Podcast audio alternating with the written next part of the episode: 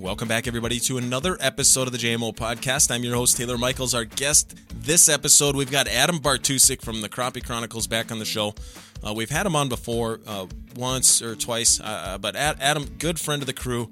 Um, you know, those guys, uh, they, they produce great content. I'm talking about the Crappie Chronicles. Adam's buddies, he, they, he goes by Bart, and his YouTube channel is Bart, B A R T head there, check all that stuff out, watch all that stuff. Super, super educational, fun, entertaining uh, ice fishing content. And, uh, you know, they've gone through three seasons now. And in this conversation with Adam, we kind of bounce around all over the place, but I love the industry part portion of this conversation and just kind of, you know, what the last three seasons have been like and what they've really meant, uh, and just some of the learning and just some of the cool takeaways there and the cool destinations. We touch on a lot of different things, you know, with Adam, and then uh, talking about you know going into season four now, just sort of where that uh, where that all stands, and and you know here we are right on the cusp of the 2023-2024 ice season.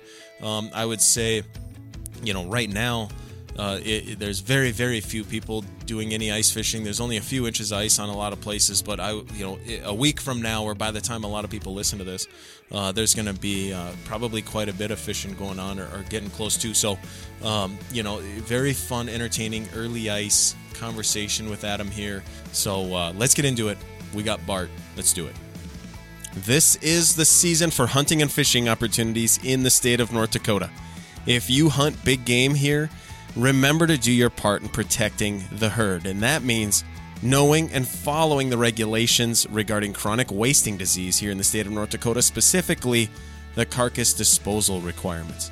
Any game carcass waste that is transported outside the hunting unit where the animal is harvested must be disposed of via a landfill or waste management provider. If you're hunting big game in North Dakota, it is your personal responsibility to educate yourself on these regulations and this information. Luckily for you, it's very simple. Just head down to the description of this podcast and click on the link that is gf.nd.gov slash CWD. That's where you're going to get the information on the regulations and all information regarding chronic wasting disease in the state of North Dakota. This episode is brought to you by Devil's Lake, North Dakota. Devil's Lake is one of North Dakota's premier outdoor recreational destinations. And to find out more about what the lake and the community of Devil's Lake has to offer, head to devilslakend.com. That link is in the description. If you have any fishing memory or a fish that you would like to commemorate, with a replica or you have questions about getting fish replicas done, reach out to Jamie Risovi from Risovi Taxidermy Studio in New Rockford, North Dakota. Jamie and his crew do next level work here at the JMO headquarters.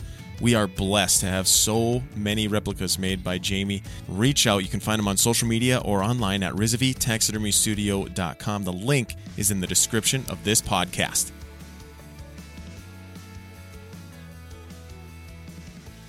You know, early ice before it happens, like before we've drilled a hole. Right now, where we sit today, Adam, like like what is early ice for you? What are the vibes like for you? What are the think the things that you like to think about? Are you you know are you thinking about last season? You know, are you going to try to start where you left off? Are you you got all kinds of new ideas? Do you sit and just um, grind on your tackle and your gear? Like like how do you like what do you do right now to keep yourself busy in the spirit of like early ice season? Go ahead. Yeah, um, I would say so. The gear and tackle part, honestly, is by far the last thing. Like I'm sitting here right now with nothing done. Um, and that's what I have to do later today, actually, funny enough. So, um, yeah, gear and tackle, I am way behind on. Like, I have it all. It's just in a corner, um, not pulled out or assembled yet. I also just moved, so that doesn't help. But um, early ice for me in general, and I guess the excitement for us with the Crappie Chronicles is just we put so much time into like research and studying and just making sure we're prepped so when we need to make a game time decision like there's no really mulling it. We just go. Um, i think it's just the excitement of like making those decisions and just starting to go uh, that that's really what gets us going, I think. Um, this year, once again, has been a little different because we've been putting out a bunch of content all November. So I've just been editing and like working on stuff. And I was joking to Griff the other day, actually. I was like, this is such a weird, weird time of year um, heading to St. Paul because typically like it's the kickoff of the ice season and like you're excited to see everybody and talk and like, you know, it's just that kickoff. And I have I literally haven't stepped on ice. I don't even have rods or anything ready, but I feel like I've been ice fishing for a month because we've been posting content of it. So it's it's like super weird, you know what I mean? Oh yeah, dude. Like from a fishing standpoint, maybe this is like a more personal question. Do you have like do you feel like early ice is kind of a tradition for you? Do you have like certain things or maybe it's a place that you like to fish or memories or something like like do you, is early ice any type of a tradition for you? Or are, do you feel like you're just like pedal to the metal right out the gate? You're trying new things. Everything is just like you know brand new season. Like like, like what's your vibe around that? Do you have any traditions early ice? Uh honestly not not really. Um i used to i would go like up north to you know like ottertail county or the bemidji area or something like that. And just i was you know one of the guys chasing the first ice in the state. Um used to do that a bunch. And i mean i still would. It's just now that now with where the chronicles is and everything it just doesn't really fit in that space. Um so now i mean the early ice tradition for me mainly now is just going out around the metro on you know whatever freezes first and just kind of i mean we we just start filming right away to be honest like there's not there's not a lot of scouting or anything that happens like anything that happens we're we just got GoPros on and we're going. So as sad as it is to say, there's just not not much transition or not much tradition, I would say, to start in the season, other than like St. Paul Ice Show, some uh, like we had our event at Thorne Brothers this year, stuff stuff like that, like shows. But other than that, no, man, just kind of roll into it and start doing it. Talking about that, not a lot of transition. You guys just you you, you jump right into it. Um, you've been doing it for a while now, so some of that stuff's probably you know a little bit like riding a bike. Maybe you know some stuff might be kind of fun and uh, you know, the first few times out, knocking the rust off or whatever. But but early ice, as far as the fishing goes, what what do you feel like? You know, it, it makes early ice early ice. Like, what are some of the curveballs for early ice? Um, you know, you know, and, and we're talking crappie chronicles here. I'm just talking to you like any kind of fishing that you do. I'm not assuming that you only target crappies, but if we end up just talking about crappies, that's totally fine with me too. I think, and something that changes year to year. I think that not a lot of people maybe take into consideration when they're doing their study and getting ready is uh, water clarity and ice clarity. Um, what I what I mean by that, and like this is a big way how we dictate where we go for like the first few weeks of the ice season is, and this has been figured out while filming mainly, um, is knowing like uh, most people hate snow on early ice. I actually wish it did snow. Um, not a lot, but like two to four inches because it makes all the bites better, in my opinion. Um, when you have just glare ice, like we have clean, beautiful ice building right now. It's, it should be a great year with the way the temps are looking and the forecast looks. We're gonna have a really strong base of ice all around the ice belt, but it makes the early ice season much more difficult and much more like sunset and sunrise driven, I feel, or you have to go to dirty water or weeds. Um, so because like, you know, think of it like there's just this perfectly clear cap on top of them. Like they're terrified of you. So they're to move. Um, I, th- I, think that's a big thing. So when we're, you know, looking at where we're to go early, you know, with the conditions we have, it's like, okay, maybe we're to have to go to some dirty water right away just so these things don't freak out and leave us. And we'll leave other bites until we get some snow, or maybe we get more than eight inches of ice and it cracks a little bit and we can get some cloudy ice. Um, that's the thing for me. Like, like I said, I used to be a guy who used to chase some of the first ice and I had some really good times doing it, especially at like sunset. But more often than not, Griff and I are out there on three and a half to four inches of ice poking around, and you're just like man, these fish don't want to bite. and then you show up like a week later and there's five or six inches and they're like chill. So it's almost like they get freaked out for that first week while there's ice building and everything. You know what I mean? Yeah, yeah, yeah. I think that's a great point. You know, because that really touches on people's expectations. You know, it's like everybody's rearing to go and get out there, whether it's, you know, your home body of water, you got something in your backyard or whatever.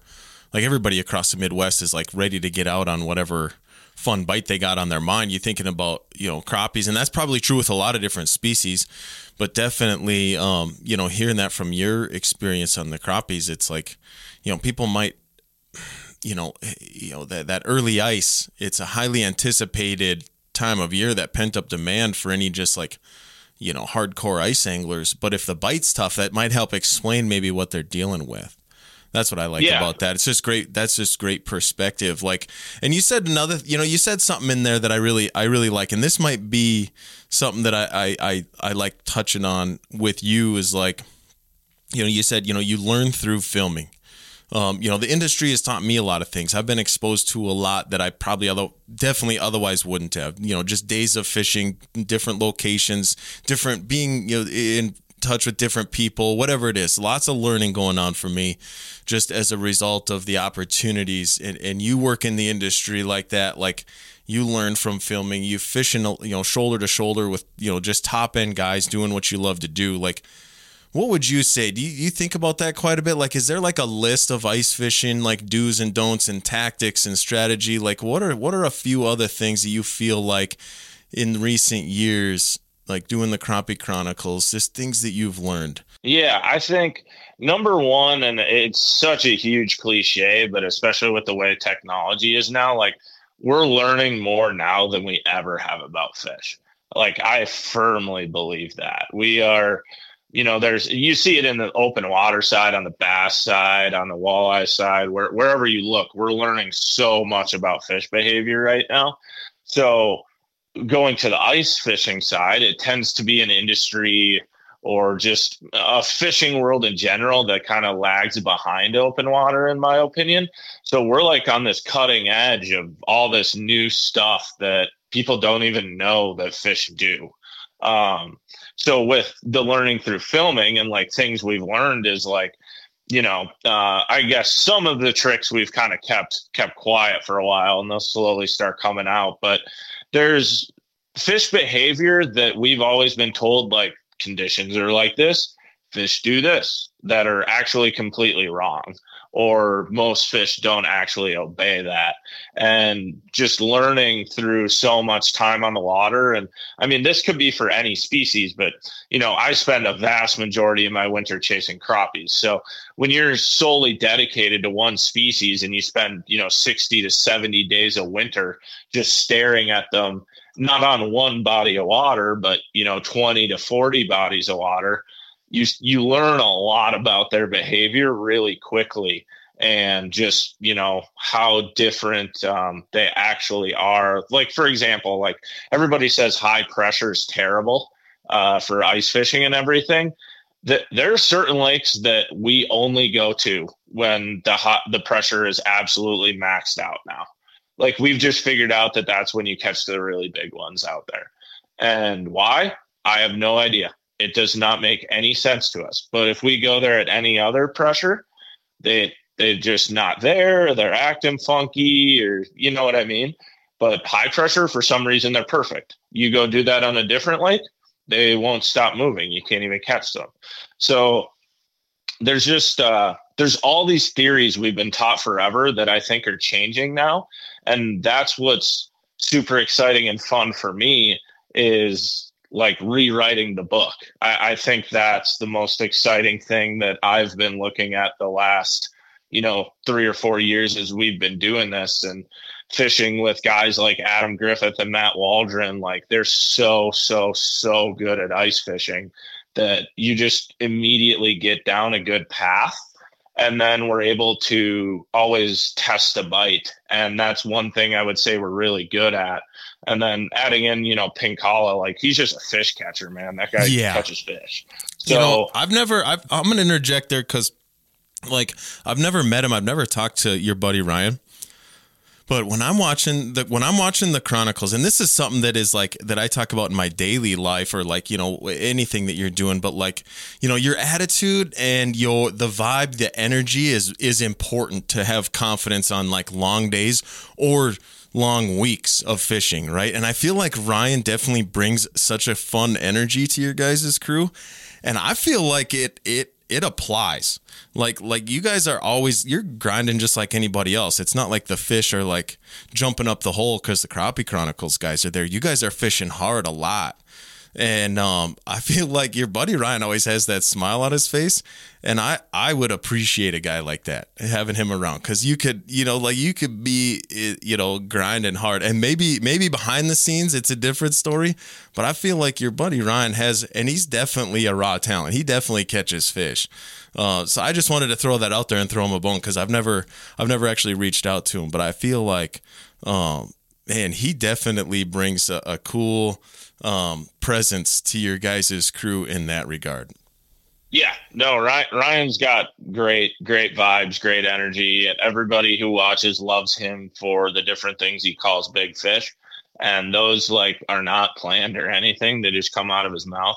So yeah, he's got great energy, and it, you know it feeds into the whole crew. Um, everybody's kind of got everybody's got their own thing, and like if one of us weren't there, or wasn't a part of it, it wouldn't be the same because it's, you know, we all bring certain things to the table that make us all excel as a group. And we're very aware of that, you know? Yeah, yeah, yeah.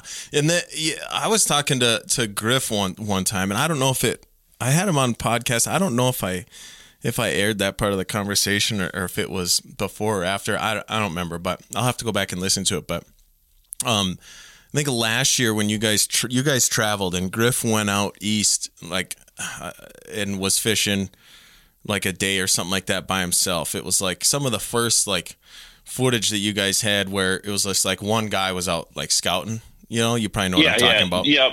Yep, right, right when we got to Maine, because Griff and I got there a few days before the other guys. Yeah, yeah, yeah. That's right, that's right. And um, I remember thinking to him, or I was talking to him, and I thought, you know, uh, it was interesting as a fan to watch that and see one of you guys by yourselves.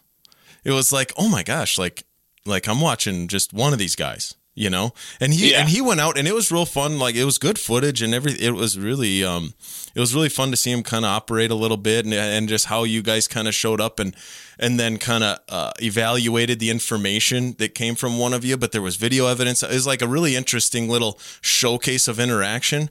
I don't know if you guys even have thoughts of it or not, but like, man, I think that that part was kind of interesting where if you guys just all strapped on your chesties and just went your different ways and scouted lakes and then came back and just showcased how you like how you share information and re, you know how you break it down mentally and, and and just how you guys interact i thought that was like super interesting. I don't know if you ever like got any feedback like that or thought about that or not. I don't know. Yeah.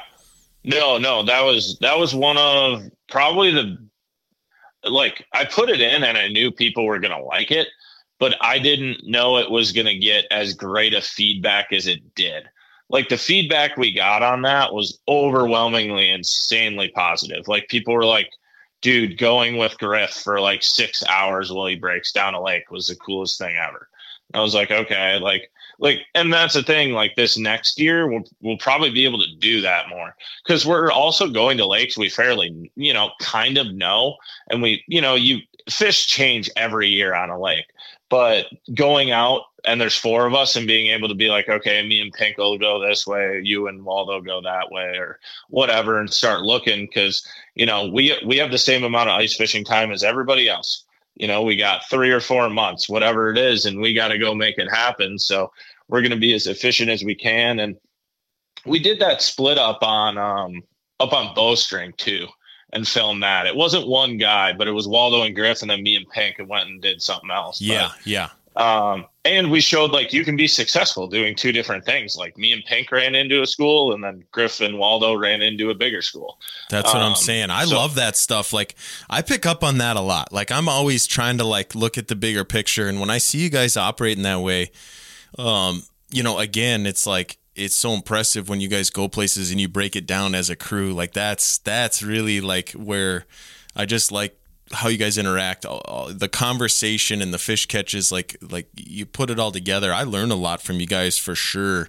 Um, but you know, and talking about like Griff, it could be any one of you guys. Like like if any, I think it'd be fun to watch any one of you guys go for six hours and just see how you do things, or just talk to yourself differently, like how your brain functions when you're by yourself. Um, you know, would be it would be uh, educational in some way, shape, or form differently for every one of you. So I, you know, it would it just so happened that like it was like you know Griff went on that one, but I, dude, it, I think that. Uh, somewhere down the line that might be kind of interesting for you guys to kind of lean into. I don't know. Anyways. Oh yeah, for sure. That that that'll end up happening. Like people will see more of that and actually that whole scene that happened and the feedback we got from it and the feedback we got last year. I mean, I, will let you know because it'll be out in a week anyways, but it spawned a, uh, we have a whole other series of videos that are either, um, I'll either be putting one out tomorrow or they'll be starting to come out next week. But they're very like info driven,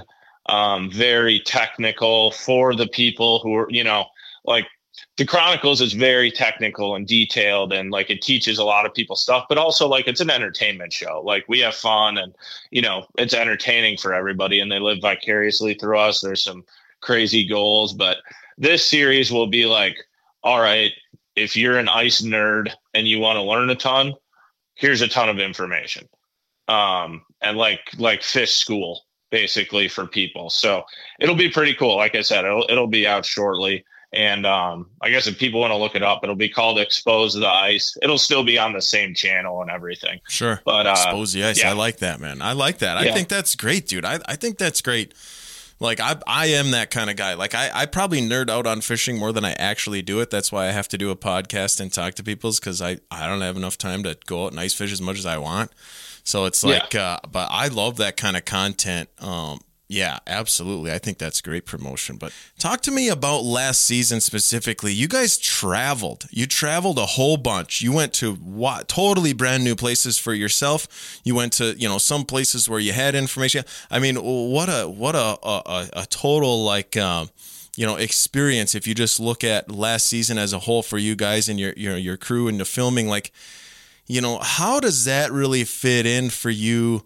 Um, again, like a personal question as far as like the things that you've learned, some of your perspective. Yeah, I think, I mean, there's, there's a lot of different factors to the whole traveling thing. I mean, number one, um, you know, going into season three, like there was a very real thought where we were like, okay, I don't know if people are going to want to watch this another year like after season two, you know, like we, it had been doing good and growing, but like it hadn't exploded yet.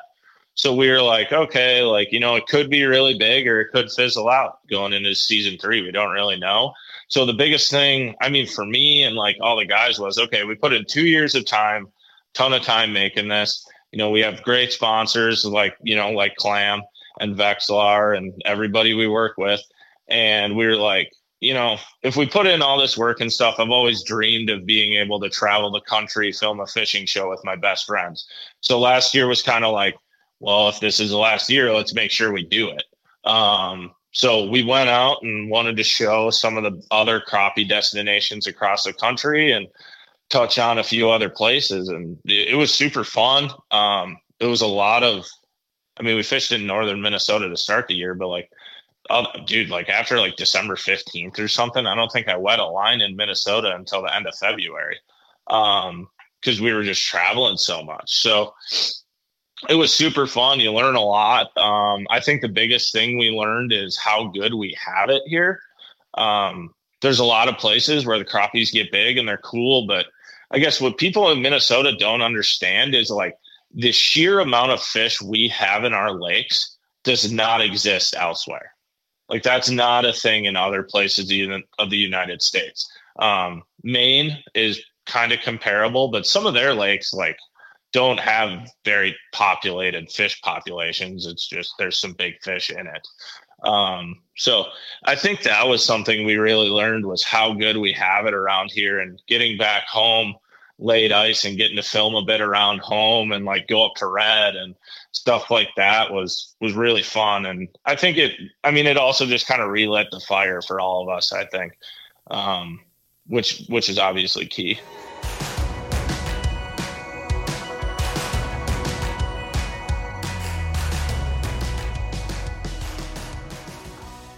If you have any fishing memory or a fish that you would like to commemorate with a replica, or you have questions about getting fish replicas done, reach out to Jamie Risovi from Risovi Taxidermy Studio in New Rockford, North Dakota. Jamie and his crew do next level work here at the JMO headquarters. We are blessed to have so many replicas made by Jamie. Reach out. You can find him on social media or online at RisoviTaxidermyStudio.com. The link is in the description of this podcast. This is the season for hunting and fishing opportunities in the state of North Dakota. If you hunt big game here, remember to do your part in protecting the herd. And that means knowing and following the regulations regarding chronic wasting disease here in the state of North Dakota, specifically the carcass disposal requirements. Any game carcass waste that is transported outside the hunting unit where the animal is harvested must be disposed of via a landfill or waste management provider. If you're hunting big game in North Dakota, it is your personal responsibility to educate yourself on these regulations and this information. Luckily for you, it's very simple. Just head down to the description of this podcast and click on the link that is gf.nd.gov slash CWD. That's where you're going to get the information on the regulations and all information regarding chronic wasting disease in the state of North Dakota. Now, Devil's Lake, North Dakota is one of North Dakota's premier outdoor recreational destinations. We talk about the fishing all the time on this show, but to find out what the lake and the community has to offer, which is way more than we ever talk about on this show, you can head to devilslakend.com and get all that. We're talking about the lodging and restaurant options and just the lay of the land and everything going on in the community. There's all kinds of stuff all summer long going on in and around the community of Devil's Lake. Also, our favorite, the fishing tab. It's going to give you real time fishing reports, directions to fish cleaning stations and boat landings and shore fishing piers, which are awesome, by the way. Also, it's going to give you a list of options for boat rentals or guide services and bait shops. Everything that you need to plan your next adventure in Devil's Lake is at devilslakend.com. That link is in the description of this podcast.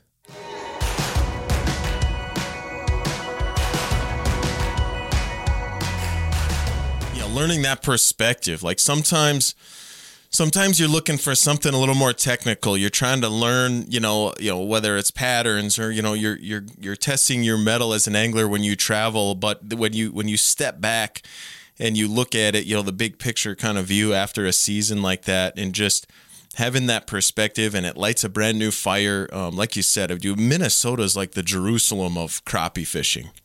And yeah, uh, it, it's it, it's so good. yeah, yeah, and I mean, I you know, I grew up in like like uh, we really appreciated crappies, you know, because we had them like you know, uh, you know, definitely a, a wintertime favorite. Um, you know, for me and my family growing up, even in summertime, we fish them a lot. But growing up, but like, uh, but yeah, just ha- having no idea that the rest of the world doesn't have that is um, it, it ought to it ought to just crank it up a, a notch in terms of just how you feel about it when you're having a good day. And also definitely one of those big considerations when we talk about conservation and oh yeah for sure. And the concert i mean the conservation thing's huge. I think we've preached that for years. Um, but I mean, like, and we really nailed it home when we, like I said, we went up to Red and filmed late ice last year and got back on the crappies. And I mean, that, that place is about to explode. Um, like it's, it's very good but uh, that's kind of what we talked about is we knew everybody was going to figure out that it's really good because it's a number one travel to ice fishing destination in the world.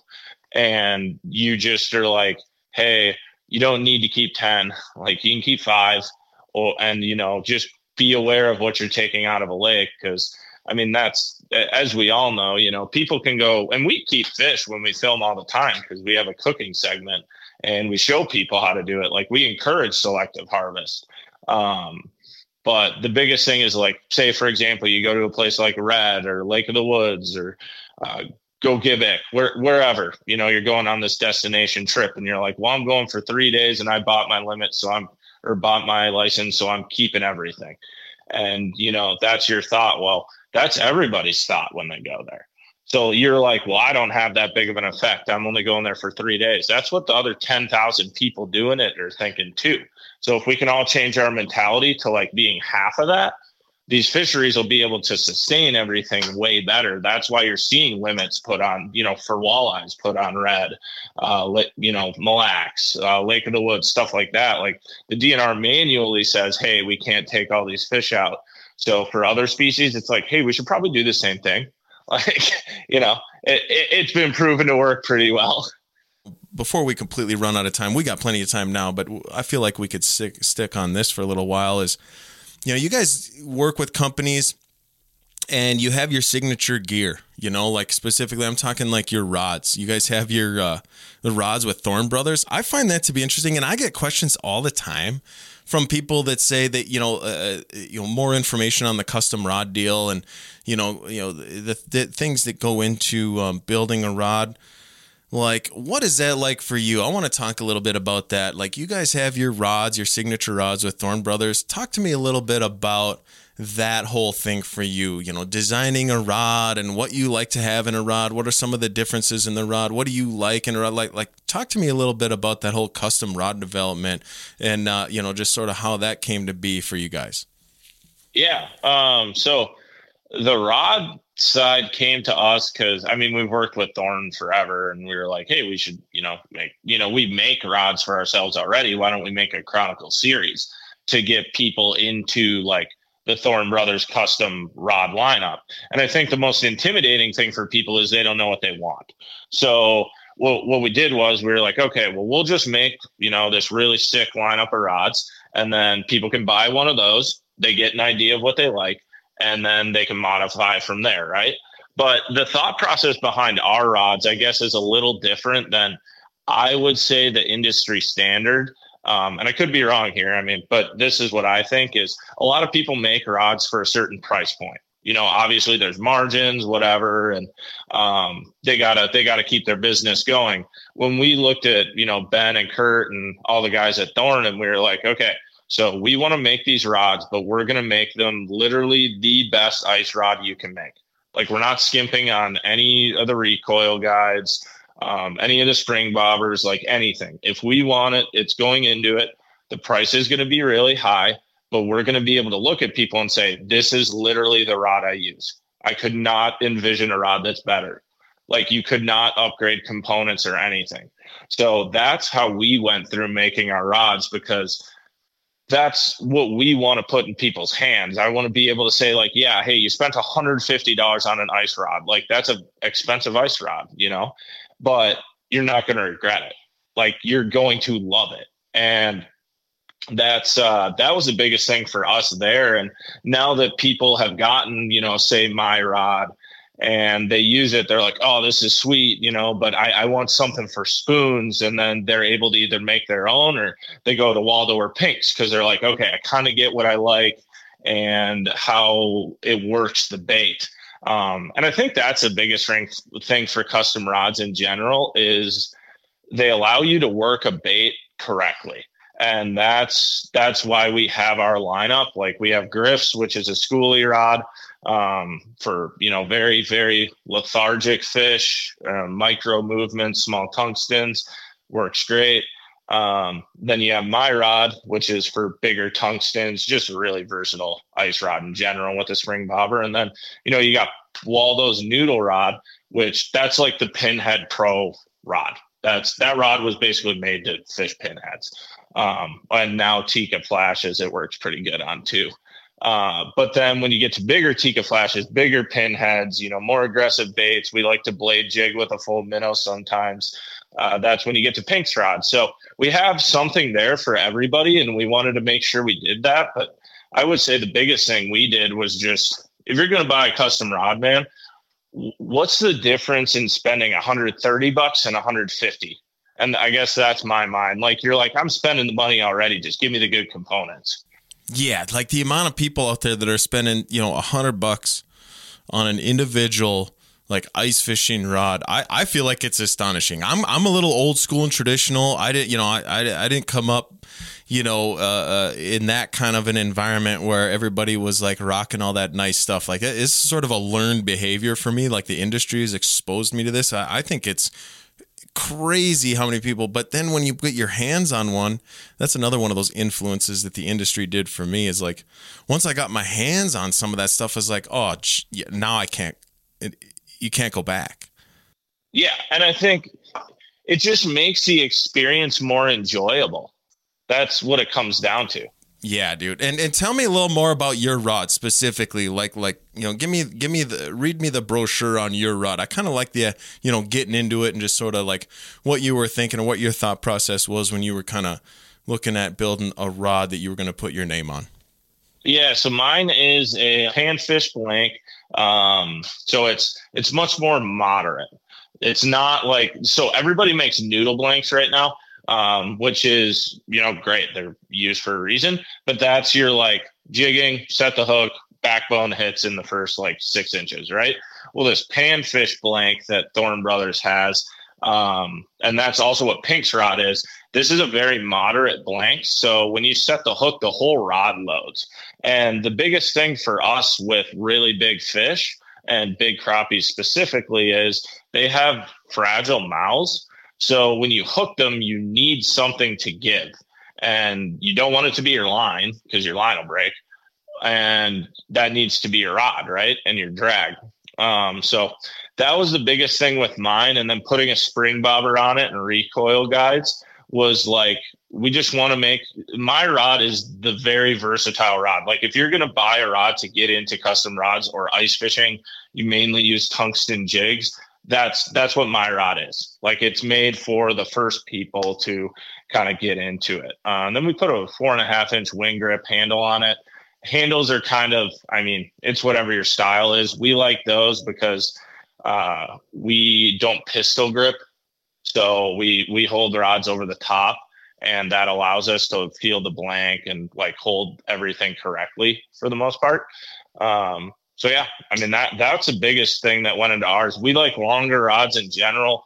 Um, but we we did I think the first year Waldo had his rod, it might have been a 42 inch or something like that noodle, which was cool and it was fun to fish with. But there's also a point where you get to where rods are so long that you like can't reach down and grab a fish and um, everything gets a little harder. So we kind of started shrinking back a little bit, um, especially when you're fishing outside in the wind. I mean, that's why Griff's rod's only like 19 inches with a two inch spring bobber, or it might be an inch and a half, something like that. Yeah, dude. I don't know. I don't. I don't do enough uh, of that style of fishing. Um, you know, uh, you know the the schoolie, but Griff he he makes that look uh, easy. Like yeah, like dude, schoolies are fun. I I had not done it until the last like year and a half. Schoolies are a blast, especially a schoolie is great if you are out with a bunch of friends and they're catching fish and you're not. And I speak to this as the guy who sometimes isn't catching fish when I'm out with Griffin Waldo and Pink. And it's because they're crushing them. I'm grabbing the camera, and then when I get to put a line down, I'm so fired up I can't work a bait right. Well, what a what a schoolie allows you is is since your hand has to be over the top and basically palming that reel, your wrist cannot move like so fast that you're overworking a bait. Like it doesn't allow you to overwork a bait. So if you need to learn jig cadence, how to get fish to bite, how to slow down, that's where a schoolie rocks. So once I started picking that up last year a little bit more, I started catching a lot more fish because I mean you you hear like us say and guys say all the time like oh dude just drop a pinhead minnow down and pound it well, what's your definition of pound it? Because I watch Griffin Waldo fish a pinhead and they're whacking them and I can't get a bite. And I think I'm, you know, pounding it or working it the way they are, but I'm not, obviously, because I'm not getting bit. So then you go grab a schoolie and you're like, okay, this is actually the movement they're doing. And then you go back to your regular rod and you can transfer that, if that makes sense. Like schoolies are awesome. I think everybody should get one just to like you will notice how bad of a how bad of a jig fisherman you might actually be yeah, when it comes down to it. Like you learn a lot from using a schoolie, and they're really fun. yeah, dude, you you made a you made a point there. Like I I'm glad you brought it up, man. Like it's like you know, cameraman to cameraman. It's like if you're trying to fish and be a cameraman, there's so many things going working against you Like if you're on no, dude, even like an even even a moderate bite, like it can be an average or like a moderate bite, and you're still gonna you're still so, you know, handcuffed. And like definitely when I watch like your guys or anybody's stuff or just you know like the industry, I think that stuff is it's so uh, funny because it's a behind the scenes kind of thing. Nobody really cares or is gonna want to listen to excuses, but the reality is, it's like all those guys are like they're sitting quietly by a hole that was drilled 30 minutes ago. And and you're as a cameraman you're running and gunning to get all this footage. Like you're constantly walking to and from a hole. You're constantly you know moving around on the ice you you know you're spooking you're spooking your own fish all the time.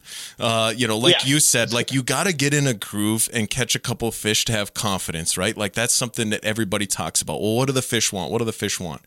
But you're yeah, you're constantly dropping down after you've had your hands out, you know, off a rod for an hour. And it's like there's just so many things that um being a cameraman or being committed to that part, that side, you know, uh, of the content uh, is definitely not for everybody. That's where like yeah, you know, people go out and then they kind of get bummed out, you know, because they didn't have as much fun as everybody else had, and it's like, oh, but yeah, dude, being committed to that stuff is important, and uh, it, yeah, I could definitely feel for you on that deal. Yeah, like if if you see if you pay attention to our videos kind of in depthly, um, it's more behind the scenes stuff, but in the videos where we've absolutely smashed them like tons of big ones, like just crazy bite and everything. I typically don't catch many, if any, after the first like 10 minutes of the video. Yeah. Because I'm sitting there going, okay, this is going down. Like, I have to make sure I film everything correctly now. Like, these guys are on it. I'm going to let them go. I might get one later, but like, right now, that's my job. But then if you look at bites where maybe it's a little tough or you know we're working differently or whatever those are the episodes where i tend to catch big ones because I get it's like equal time. Fish. Yeah, you get equal time yeah. as everyone else. Yeah, dude, totally. I see that. Believe me, man, I see that. Like I see that 100%. There's no yeah. question other people like don't, but it's whether they care or not to hear us talk about it like you would be together like i i think that's fine to bring light to that because dude there's so much context there. Like it, i would just dare anybody that's you know fancies themselves like the best angler in their group of friends and then go out and then make them be the cameraman for the day. Like dude like it's a full commitment man. Like it's a full commitment and you are going to sacrifice you know your yourself or like your own opportunities a thousand percent. Like there's just no question.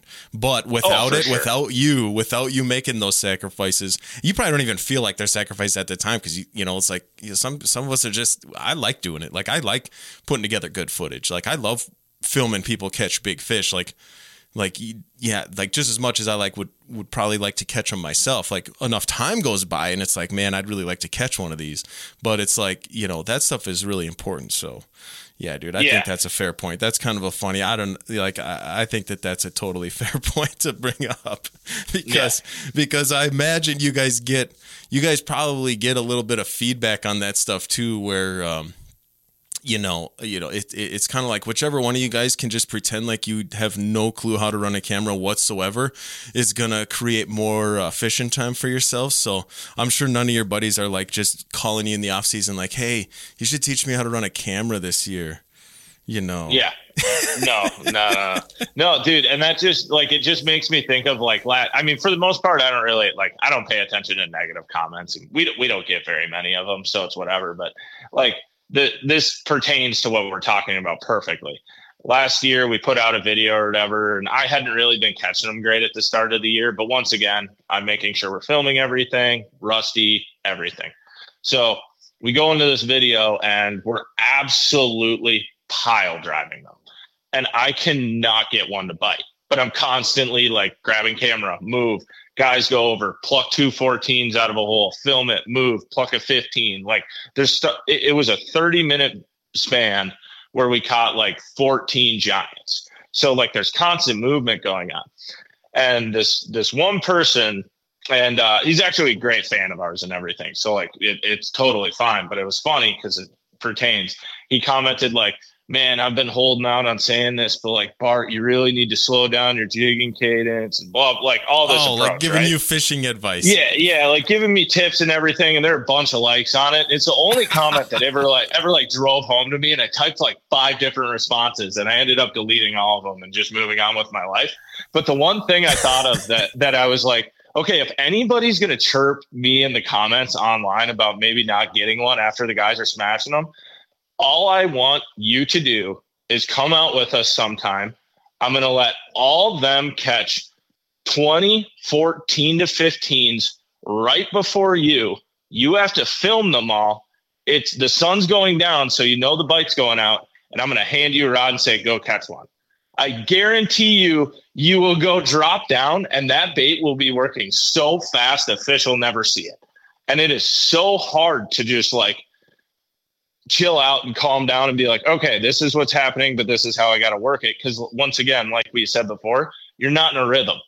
So you're just trying to get in a rhythm when they're already in a rhythm and it never works. Yeah. So that that's something like that. I'm always like, okay, yeah, sure. I'll take I'll take feedback from the guy who didn't just watch all these fish get caught for 15 minutes and Yeah. then them be like, here, Bart, you go try. And I'm like, Yeah, why won't dude. it bite? And then it won't bite, and it makes you even madder because Griff sets a hook right next to you into another one, and you're like, you got to be kidding me. Oh yeah, dude. Dude, there's just you could you ah, yeah, there's just never enough footage you can air to give full context to that unless somebody actually knows what's going on.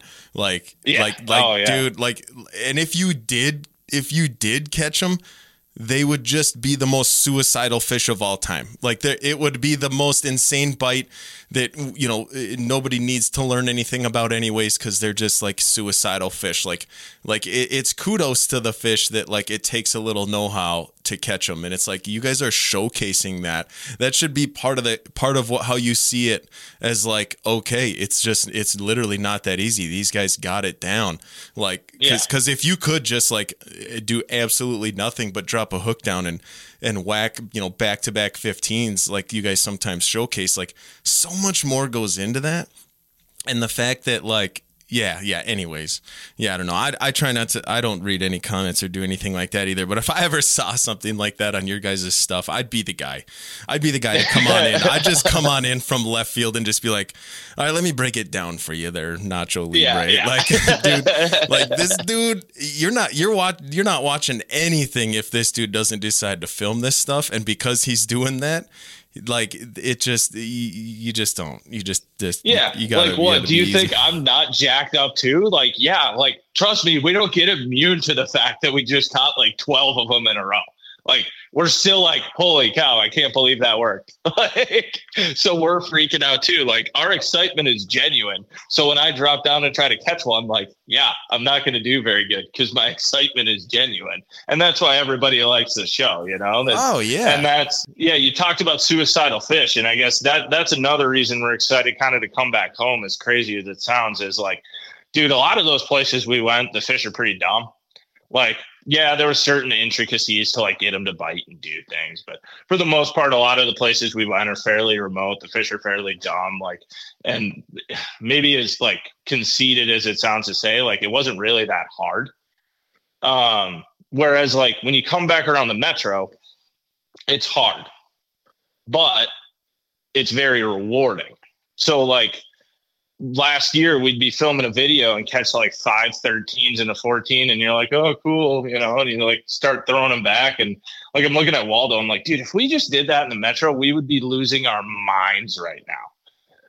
And that that's the thing where I think people get confused about what we say when we're like, you know, the metro has the biggest crappies. Dude, around the metro, by like or like up north, the UP, Maine, wherever you want to talk about, right? Canada has the greatest number of 13 to 15s, like without a doubt. There are so many 13 to 15s. But what we're we're always saying is is up north, a lot of those fish get stunted at that 15 mark or just don't really grow bigger because it's so much colder and stuff like that. Whereas when you get to the metro, you don't have as many of those fish. But if a fish in the metro reaches 15, it's probably going to grow to 18. So that's where you're getting those bigger ones, and that's where we're like, okay, that that's why we love this area is the fish don't stop growing. Like they get crazy big. If you ever see a big crappie in uh, good old Target walleye or posted online, like there's a very, very, very strong chance it was caught within 60 miles of the Twin Cities. Yeah. Yeah, yeah, yeah. That's a strong point to make. And again, you know, just after last season where you guys really traveled a lot, you know, it's just great perspective and great learning that you know there and for people that do, you know, maybe struggle um, you know, with sort of the nuance of some of these things, and and they struggle with, um, you know, doing battle with some of those big metro crappies. Like if you just want to pad your stats with a lot of, you know, like you said, that twelve to fourteen or thirteen to fifteen inches, like do your research, and probably the best place you could go would be to go find some dumb fish up north, no doubt.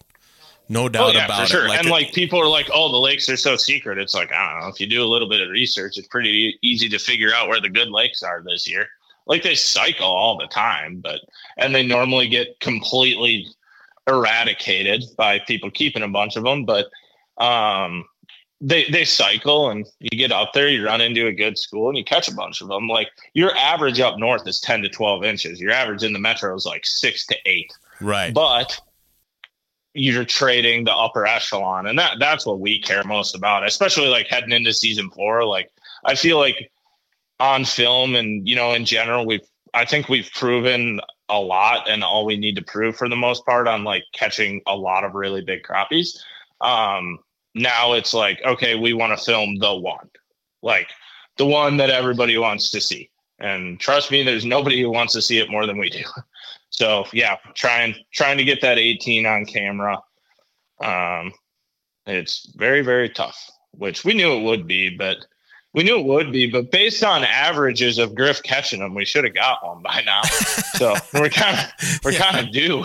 yeah, yeah, man. But I know I like it, man. You know, coming full circle in this conversation, I just yeah, I just like the I like it all. I like the you know the industry talk, the you know, and, and, and, you know, I get all kinds of questions. You know, I love the conversation around the fishing rods and the rod design, some of your decision making there and, and, um, you know, just kind of educating people a little bit on, on what your rods are like and, and what to look for in a custom rod. I think that's a great conversation with you. And then the behind the scenes talk is just fun for sure. And, uh, yeah, dude, like, yeah, just like being able to catch up with you guys and, and, uh, and just sort of getting kicking this this uh, this season off a little bit with just some of this these fun, entertaining conversations, man. And um, I look forward to you know you and, and the crew, you know. Um, checking it out when things get fired up. Uh, definitely have to have uh, have somebody or, or a few of you guys on um, this winter or, or later on when get a little bit of an update on how things are going. But uh, but yeah, dude, I appreciate the time, Bart. Anything else? Uh, anything else that comes to mind? Early ice, like things that you're dealing with right now, fishing wise, that um, that you find uh, interesting or fun conversations that you've had that we should touch on before we sign off. I mean, honestly, not really anything. Once I get out fishing, I'll have a little bit more, but I, I don't know exactly what the state of everything's at yet. Um, the only the only tip I'd give everybody is because a ton of people are going to buy Tika flashes. Um, I mean, they're selling really, really fast right now. And we were some of the, you know, people that got to test them last year. And the one feedback I'll give people, because I know I know it's going to happen through testing it, the 116th size when you get it, it's a very, very, very good bait. Uh, comes with a number 18 hook on it. You want to upsize to a number 16 or a number 14. I don't know what it is with the 116th size and stuff it fouls a little bit. And for some reason, the hookup ratio just is not nearly as good as the 132nd and the 332nd. But it's a very good size and a very good bait. So that's all we did when we got them. We we went up to red, and you know, you saw us miss some fish there, and you're like, oh, why are they missing fish? They're you know choking on the bait, and that that was why. And then we went out the next time, put a number 16 or a number 14 gaff hook on uh, that number six or that 16th ounce Tika flash, and it worked fine. Um, it looks a little weird because the hook's a little bit bigger than the bait, but it'll it'll work great. So that would be my one tip for people. If you're gonna go buy a bunch of Tika flashes, just also buy a pack of number 16 hooks. You can pick the color. Uh, Clam came out with a bunch of gaff hooks. Uh, you can pick the color you want to pair to it. Just grab a split ring pliers, thread it on, and uh, you'll have you'll have a better experience. That that is the only feedback I got on those. Because, like I said, I'm sure a bunch of people are going to buy them because they're they're a very hot commodity right now. That's good tip. That's good technical stuff, man. I appreciate it. That's what we'll close out on. A good technical tip from Adam Bartusek, Crappie Chronicles. I love the updates, man. I love the conversation, and I appreciate your time, man. I'll let you back to it. All right. Thank you, man.